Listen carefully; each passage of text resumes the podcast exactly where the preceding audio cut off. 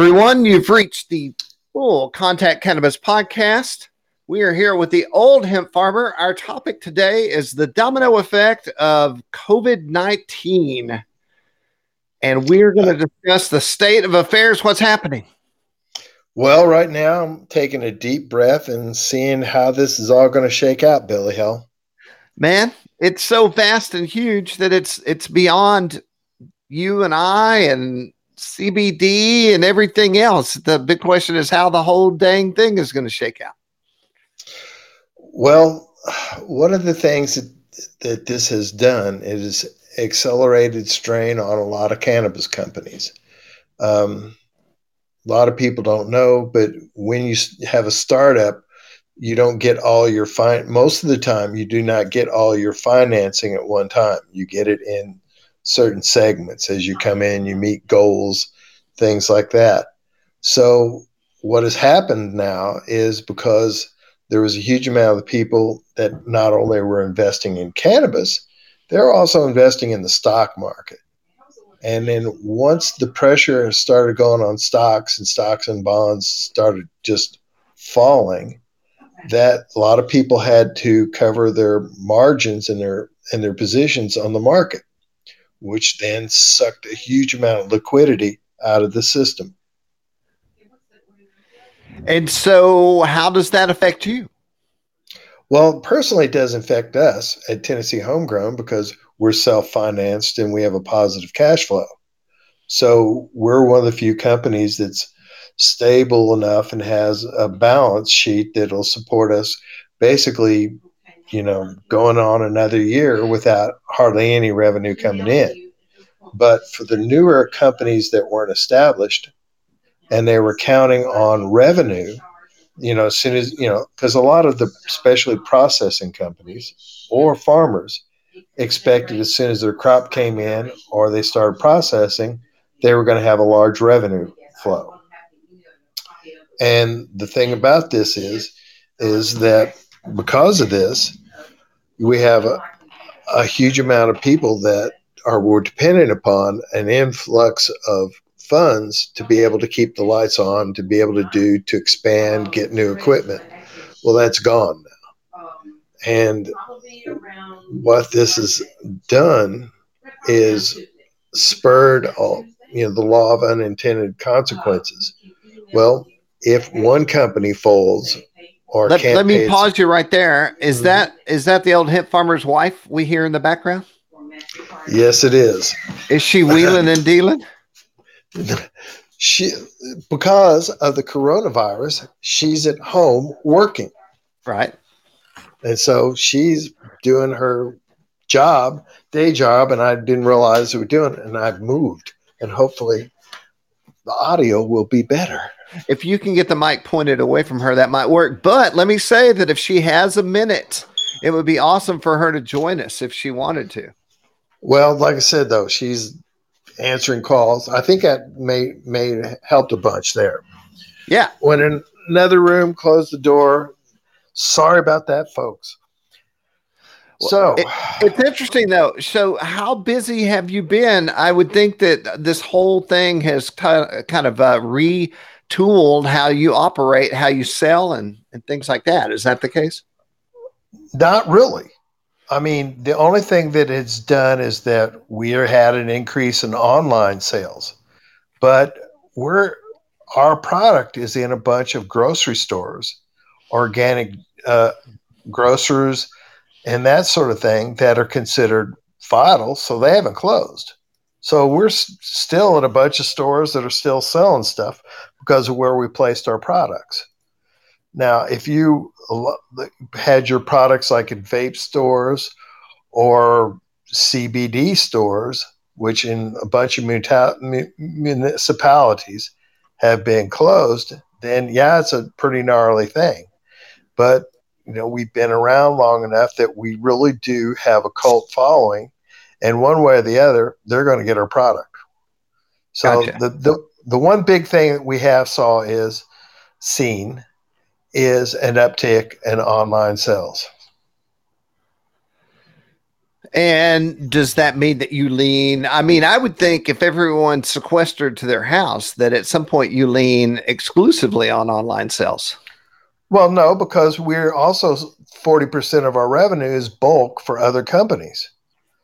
Right. Now, some, and so, and, and a bunch of the companies that we are already servicing bulk were online companies.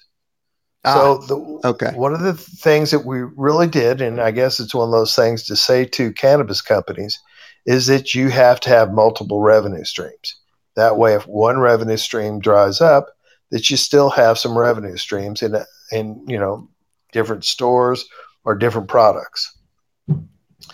You know, which is once again though we're an older company, so we've been able to to to kind of go into a couple things because opportunities presented themselves. And so now we're back to uh, newer companies that may not have that that um, advantage. Right.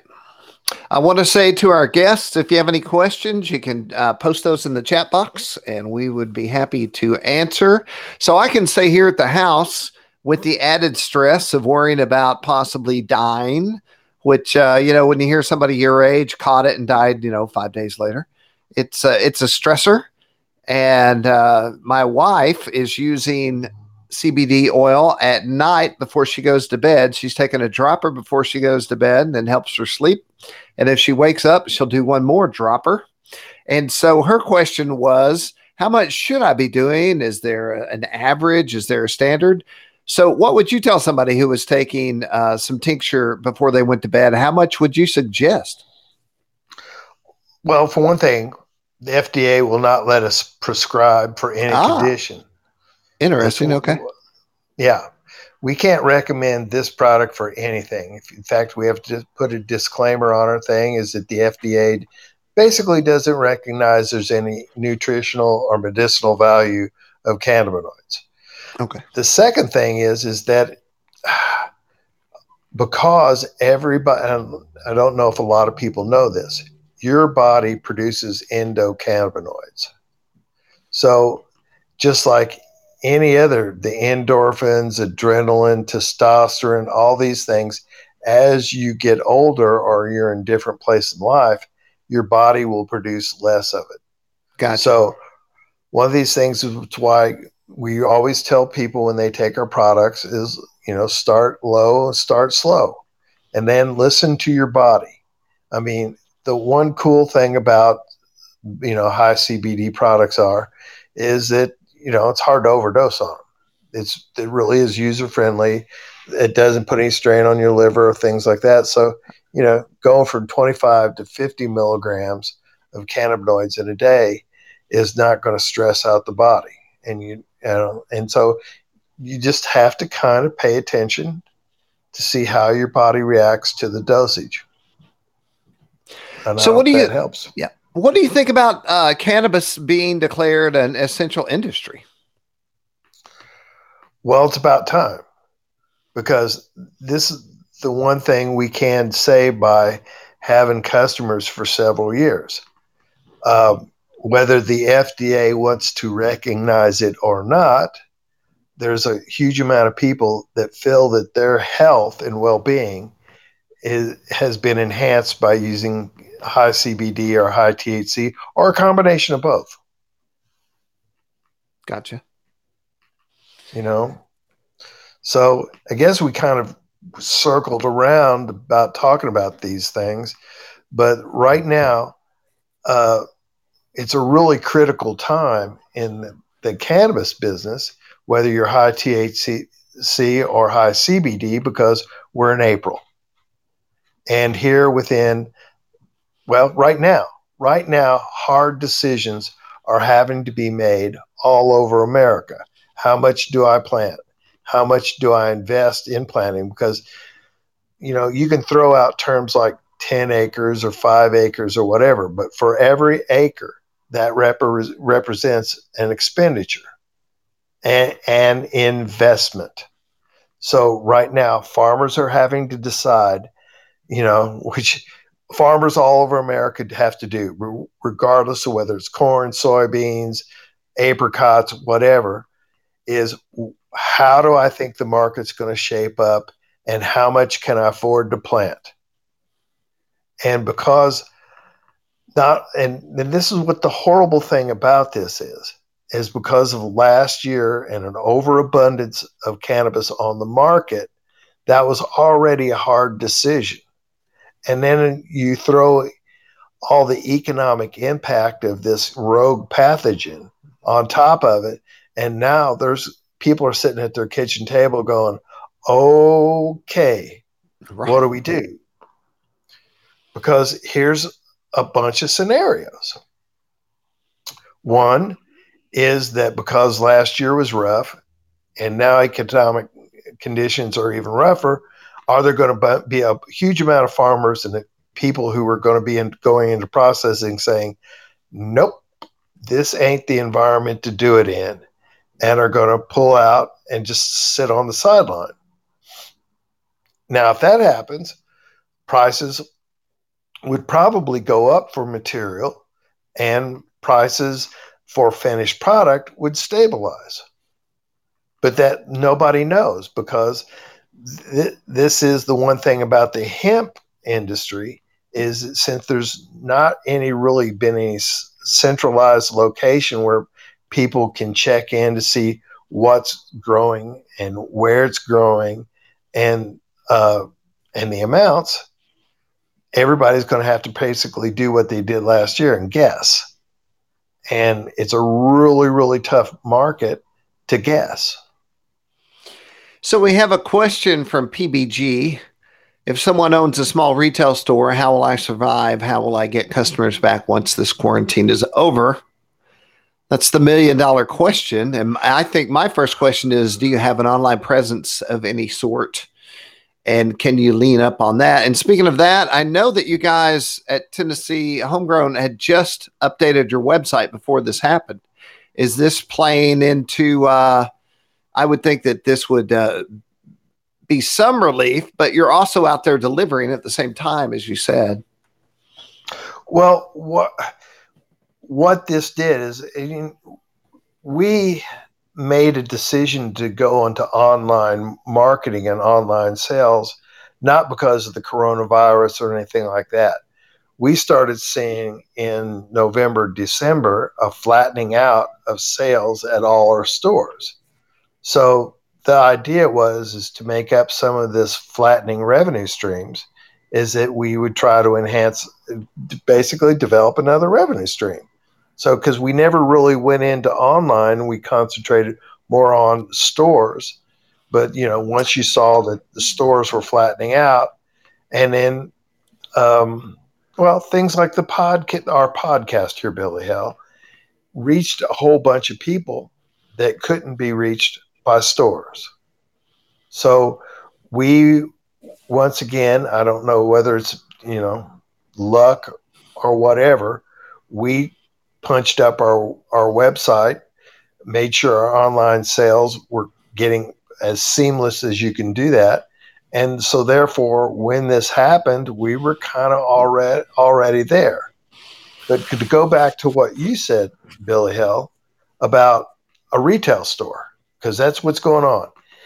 The thing about it is, had did you have programs at your retail store uh, for preferred customers where people that you could direct market them. You had their email address and you could tell them what things were going on at the store.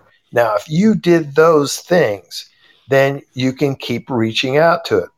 And that and that's that's the key. If you did not do a good job of that, then you better start trying because the, the thing about it is is you have to be able to say when you get to the point where people are leaving their houses they're starting to go back to brick and mortars that you you have to be able to reach out let those people know hey we're still here we're still a great store and we still have great products. And i do think this will weed out quite a few stores so if you can manage to survive until we get to the other side of this then uh, i would think that that would be good for your sales numbers And in the meantime, if you can't go to your store, then it might be an awesome moment in time to uh, get online, figure out some strategies that you would want to use as far as getting on Facebook or Instagram or simply just building. Go to Wix.com, build yourself a website, and uh, start figuring out that side of it if you haven't. Well, I can't, if you were a store that did not have a website, there's probably a pretty good chance at this point that Darwinian capitalism is going to make you go away. I mean, right. yeah. But the, the the big thing is, and this is the other thing about you know about that retail store thing. How good was your customer service? Did and you connect product. with these? Well, but the, the the product. We're assuming that you have in a store that you're going to have some good products. We're hoping, but the big thing was because this this is the what happens is is yes you go online and you can order things, but an online thing will not sit there or stand there and listen to you and find out who you are, what you're about, and why you're taking that. And that's where good customer service comes is that when that customer comes in, they don't have to, no matter what question they ask, they don't have to be filled, well, that's a dumb question. And, and also the understanding that everybody, their levels of their understanding of the product is totally different and you then that's why brick and mortars will, to some extent will always exist because people want to be able to go in there. Also people like instant gratification. If i decide i want to get a product and i have a good relationship with a store i know that 5 10 15 minutes later i can be in that store and get the product i want and the product that's right for me and, and it's it's almost like an activity. It's a thing to go. It's like me going to a guitar store. You know, right? I mean, if you got your favorite store, for one thing, you can always pop in periodically, see if they've got anything new, different, exciting, or unusual. Which you know, because most websites are going to be one product line specific. Gotcha.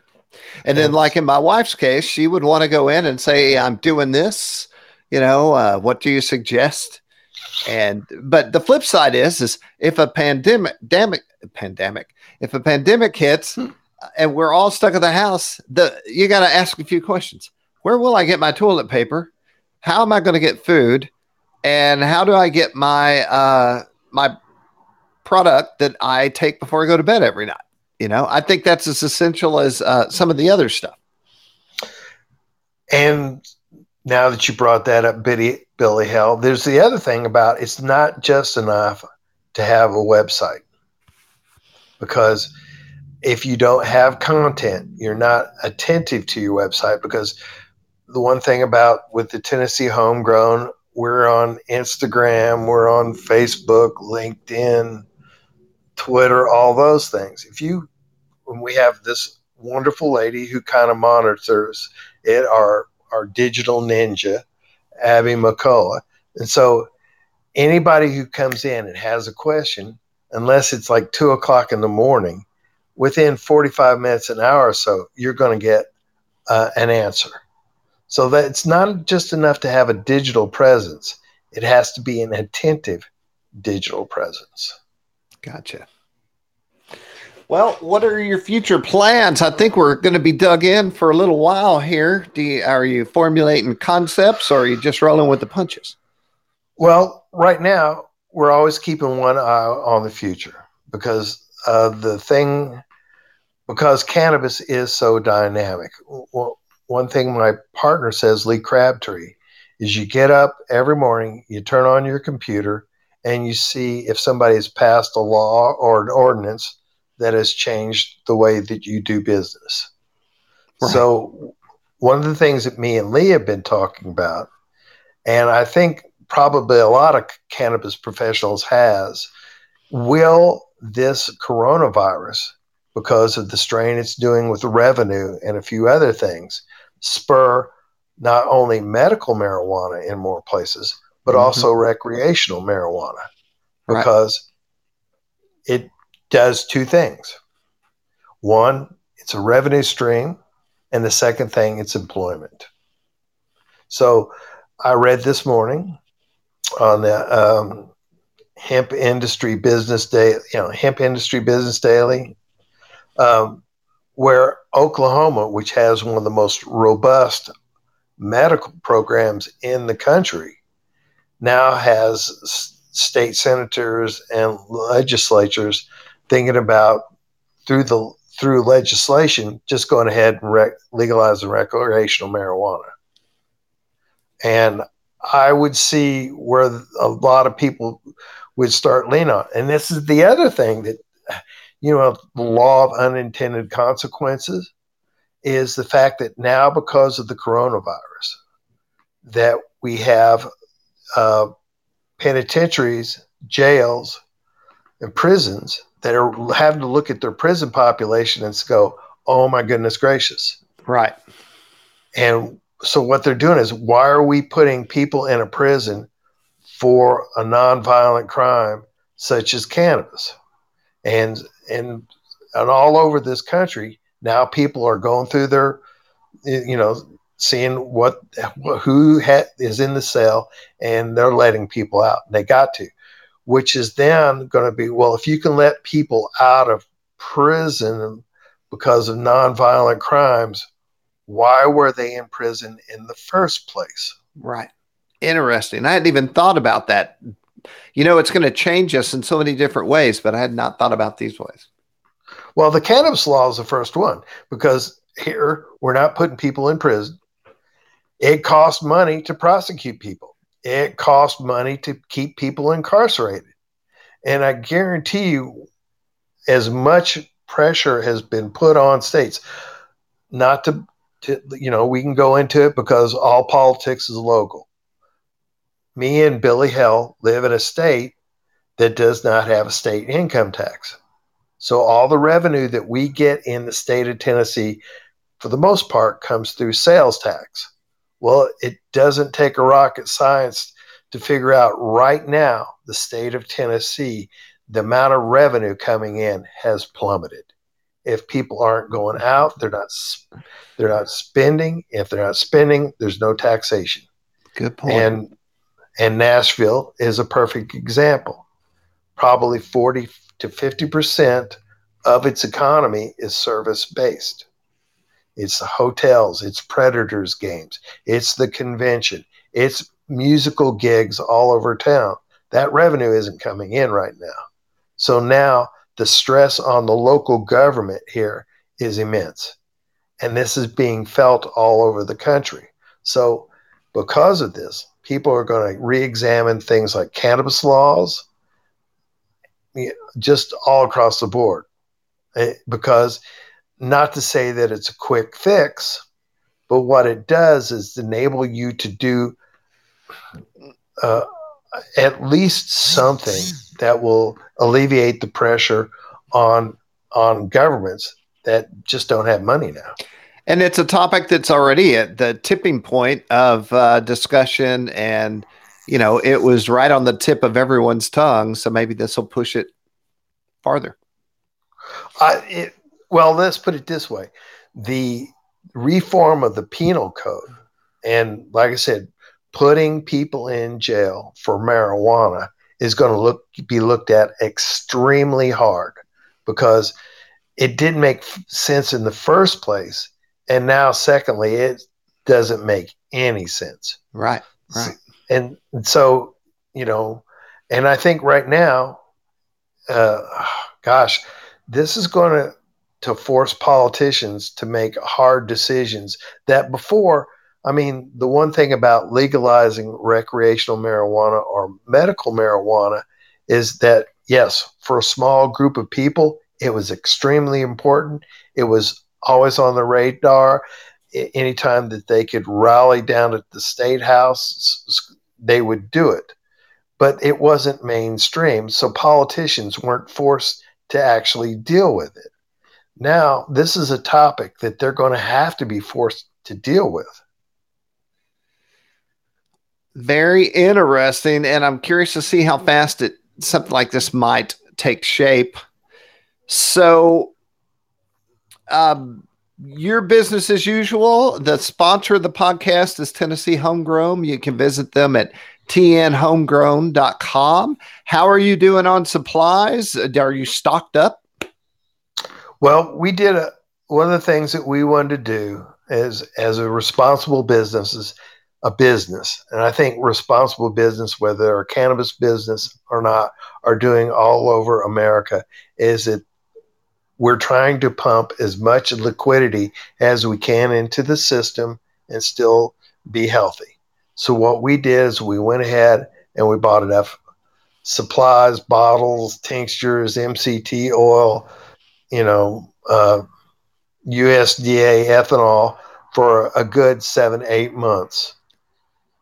And that did two things. One, it, you know, pumped money back into the economy. And the second thing means that if there is strain on our supply line, that for the foreseeable future, we're going to be okay. And are you, I mean, this might be a personal question. Are you putting crops in? Are you waiting to see? Oh, oh, I just got back from the farm today. We have uh, Tate, which is our lead agrarian. I will have to admit, did a great job. The we have uh, four different kinds of moms. We have a a T1, a uh, sour tsunami, an ACDC, and we've got what we call uh, late Sue. Uh, and I'm not sure if we're going to be growing any of the late Sue because we kind of got bit on it last year with a, a frost. Ah. But yeah, we're ready. And here in two weeks, we'll be uh, cutting for our clones, uh, planning for a mid May um, planning.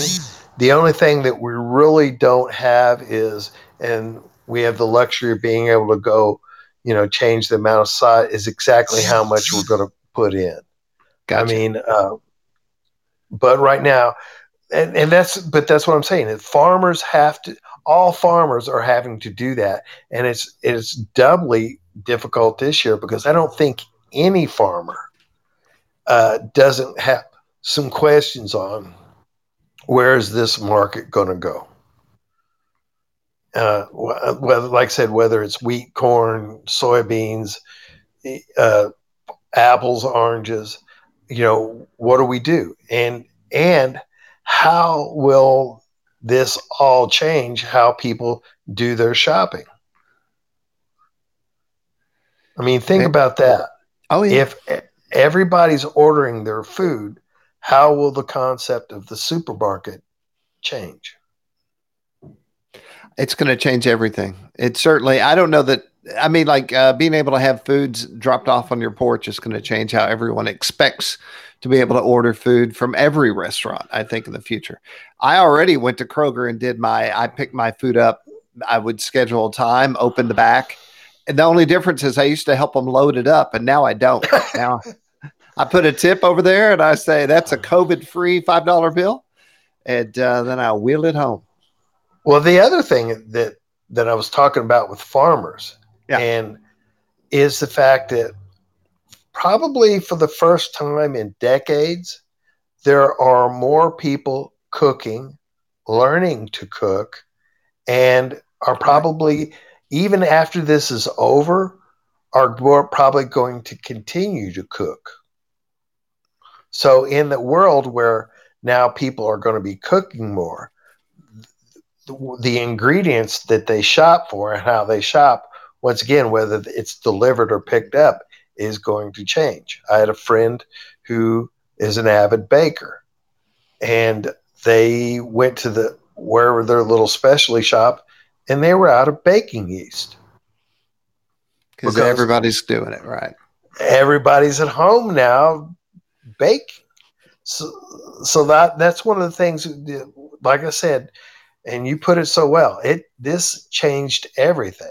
And so now farmers, because that's a th- the you know that is, if they think next fall that people are going to be looking more for ingredients to to cook with instead of growing things that are someone like Archer Daniel or Frito Lay or whatever is going to take into a finished products because they're two different crops. Gotcha. Uh, a lot of people don't know a tomato that you cook with is a lot different than a tomato that uh, Hunt's uses to to make their ketchup with. I wonder, you know, the solution to I'm a restaurant, how do I make money? You deliver, drop off at the door, and people hopefully tip well because I know we have been. But uh, maybe CBD deliveries is the next thing. Well, I actually got approached by a company who was wanting to know if you know if we'd be interested in using their service. If we said, well, anything we can do to help you do that, but of, but of course there was going to be. I mean, it never really was that big of a deal here uh, in Middle Tennessee, but just because there was just a proliferation of places where you could buy it. But as these places either can no longer operate or close, and and like I said, right now we got lo- wonderful people like you. They'll order a twenty dollar uh, meal and tip eight bucks. PBG. speak, speaking of your retail store question, man, if I were looking, I'd get myself a little mail truck. I don't think you can buy those anymore, but you could get yourself a little truck, kind of like an ice cream truck type of situation. And then you become mobile and you do the drop off delivery piece, and a whole sector of this market opens up that was didn't exist as far as I know before. That's a pretty interesting concept. It's like dropping off the milk. Well, there's been a couple people that have tried it, but it, it, it, you know, like everything in life, timing is everything. Right. Well, they're, they're saying that milk delivery guys are back in vogue all of a sudden because of this. Everything is. I mean, and uh, like I said, until this cycles through, and basically, you know, almost like a, a groundhog, you stick your head out look around. If it's safe, you come on out. And and that's kind of what America is doing right now. And until that happens, that people who sell cannabis products are going to have to adapt. Well, my question is, is when will people actually feel safe? It's one thing for someone in charge to say it's a okay, but it's another thing for you to personally feel like I can go out there again and, and act like I did uh, prior to a month ago. I don't know how long it'll take for people to normalize. And if we did, we could probably make money off that concept. But this is, I pride myself on being able to look at, you know, history and as a guide. We're in a situation right now that I'm not sure this planet has ever been. And it's not because of the severity of, of the disease, it's the fact that never has the world been so connected. Ah, right, right. Easy to move around. You, it's like you could never stamp it out. I mean, I, I, you've been to Europe. I've been to Europe, and I, one of the things I just can never get. It's you wake up in in Amsterdam, right, and then you go to bed that night in Nashville, right. Yeah, just so easy to move around. Ultimately, the end of this is a vaccine, and you get that, and then you feel good about moving around town. And until that time comes, we're where we're at right now. Or, or it does like things, and you go through, and I know people say this, but since I'm a farmer, I can say it: herd immunity. I mean, the right. thing is, you have enough population that's you know that has gotten it, or at least got a weaker form and it'll start building up. But but like I said, this little microbe, eh, you know, because all farmers understand pathogens. Because if you don't, you're going to get wiped out most of the time. This is a sneaky little critter. It really, really is. Most of the time, when disease hits, it just shows itself. And you know, that part of the fields got infected. You can tell. You can look at the ah. right. Well, this is the sort of like, well, is my crop infected or not? Because half my crop's not showing anything. But that part of the crop, you know, to use a correlation, could be carrying it and show no signs. Right. Which is the weird thing about this disease. Yes, I just got off the phone with a guy who told me that he visited a family of nine and that he didn't have it, none of them had it, and that I needed to uh, not worry about it. And that's the thing. How you don't know that they don't know that, and you can't just be making it worse for everyone else. Well, one of my favorite things is you know because we all are on our social network sites is the people putting up memes one way or the other, and it's just like. I, you're gonna guess on this, right? Even yeah, just I mean, making a comment like that, saying uh, it's not, nothing to worry about. You can go to somebody's house. Uh, that could be your idea, but to put it publicly out there, that's dangerous. And you're, well, you know. Well, what I'm saying is, yeah, I would bet you that if you get any of the real healthcare experts aside and ask them, "What do you think is going to happen?" and they shrug their shoulders we don't know. Right. I mean, right. that's that is the thing about there is no you, you can limit your exposure to other people, but in a world where people still want avocados from Mexico, you can't totally shut down the planet. Right. So how how this will go, and so this is one of those things. Do you want to err? If you want to err, you want to err on the side of caution. Right. Or, like my friend, go fully out the other way. Well, how do we put that in the South here, Billy? Billy Hell, God bless his heart. yeah. Bless his heart. Yeah. Well, I guess what we do now is let a little time pass and come back and see what's happening then. Well, the one thing about it right now is there's a pretty good chance of we're uh, we're we're doing this next week things probably have changed. Let's hope. Hope for the good. Right. All right. Thank you for once again, Billy Hell. Thank you so much for the hospitality, and I look forward to doing it again. Hey, everybody, if you were with us live, you can listen to this in the future uh, on the Full Contact Cannabis podcast page on Podbean. And if you are listening to us in the future and not live, hit the follow button and then you will be notified when we do go live and you can be a part of our crew. PBG, I hope everything goes well for you out there in the retail world. My T Sports, thanks for joining us and everybody else who came and went during the live broadcast. This has been the Full Contact Cannabis podcast sponsored by Tennessee Homegrown with the wisdom of the old hemp farmer. Thank y'all.